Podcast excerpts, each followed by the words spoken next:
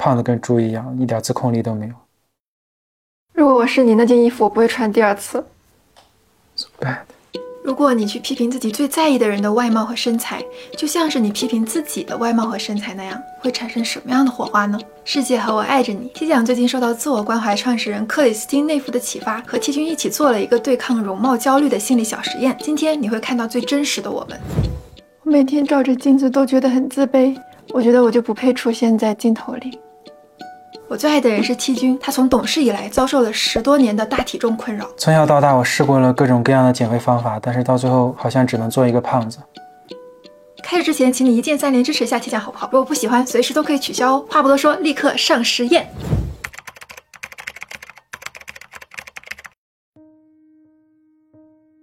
和你一起出门都感觉到丢人，你就别想着出镜了，污染粉丝的眼睛。你就别买衣服了，反正买衣服都是浪费，好看的衣服你也穿不上，都没有你的尺码。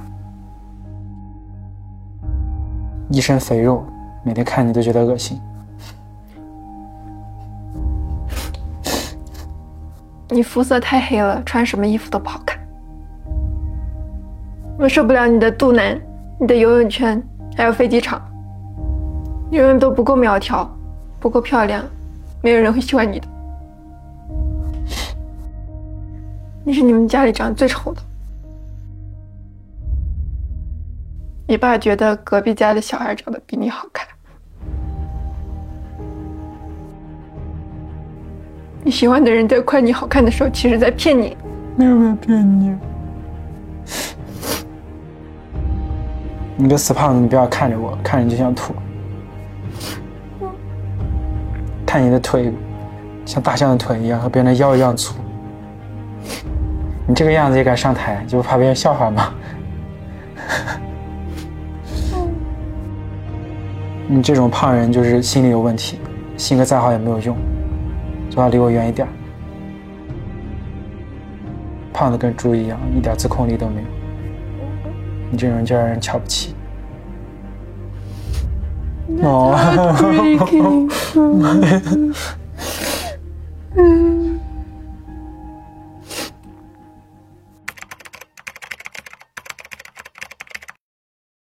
接下来是最重要的一步，我接着问 T 君。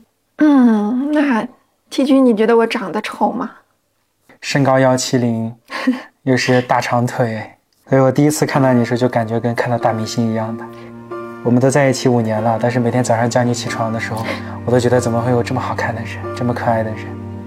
你这是我觉得看过的人里面最好看，包括电视上的人。虽然我不在乎长相，但是我觉得你是最好看的。你这太秀了啦！T 酱，你会觉得我又胖又丑吗？我觉得你是世界上最帅的人。假话，不是因为我是你老婆才这么说的。我喜欢你强壮的胳膊，有力的小腿，炯炯有神的眼睛。我不觉得你胖是自制力差，我觉得更多是基因和环境的因素导致的。我希望我们可以一起为了身体健康好好的减肥，这样我们就可以一起吃全世界的好吃的。从小到大，你应该因为肥胖受到了很多的嘲笑，但是我想说，你不要相信他们说的话。你长成什么样，并不会。影响那些重要的人对你的爱，尤其是我对你的爱。放一个吧，亲的话太不好意思了。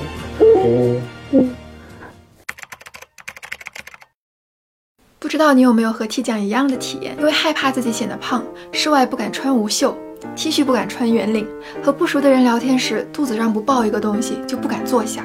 平时就连多吃一口小零食，也会骂自己不争气。容貌自尊是个体自尊的重要组成部分。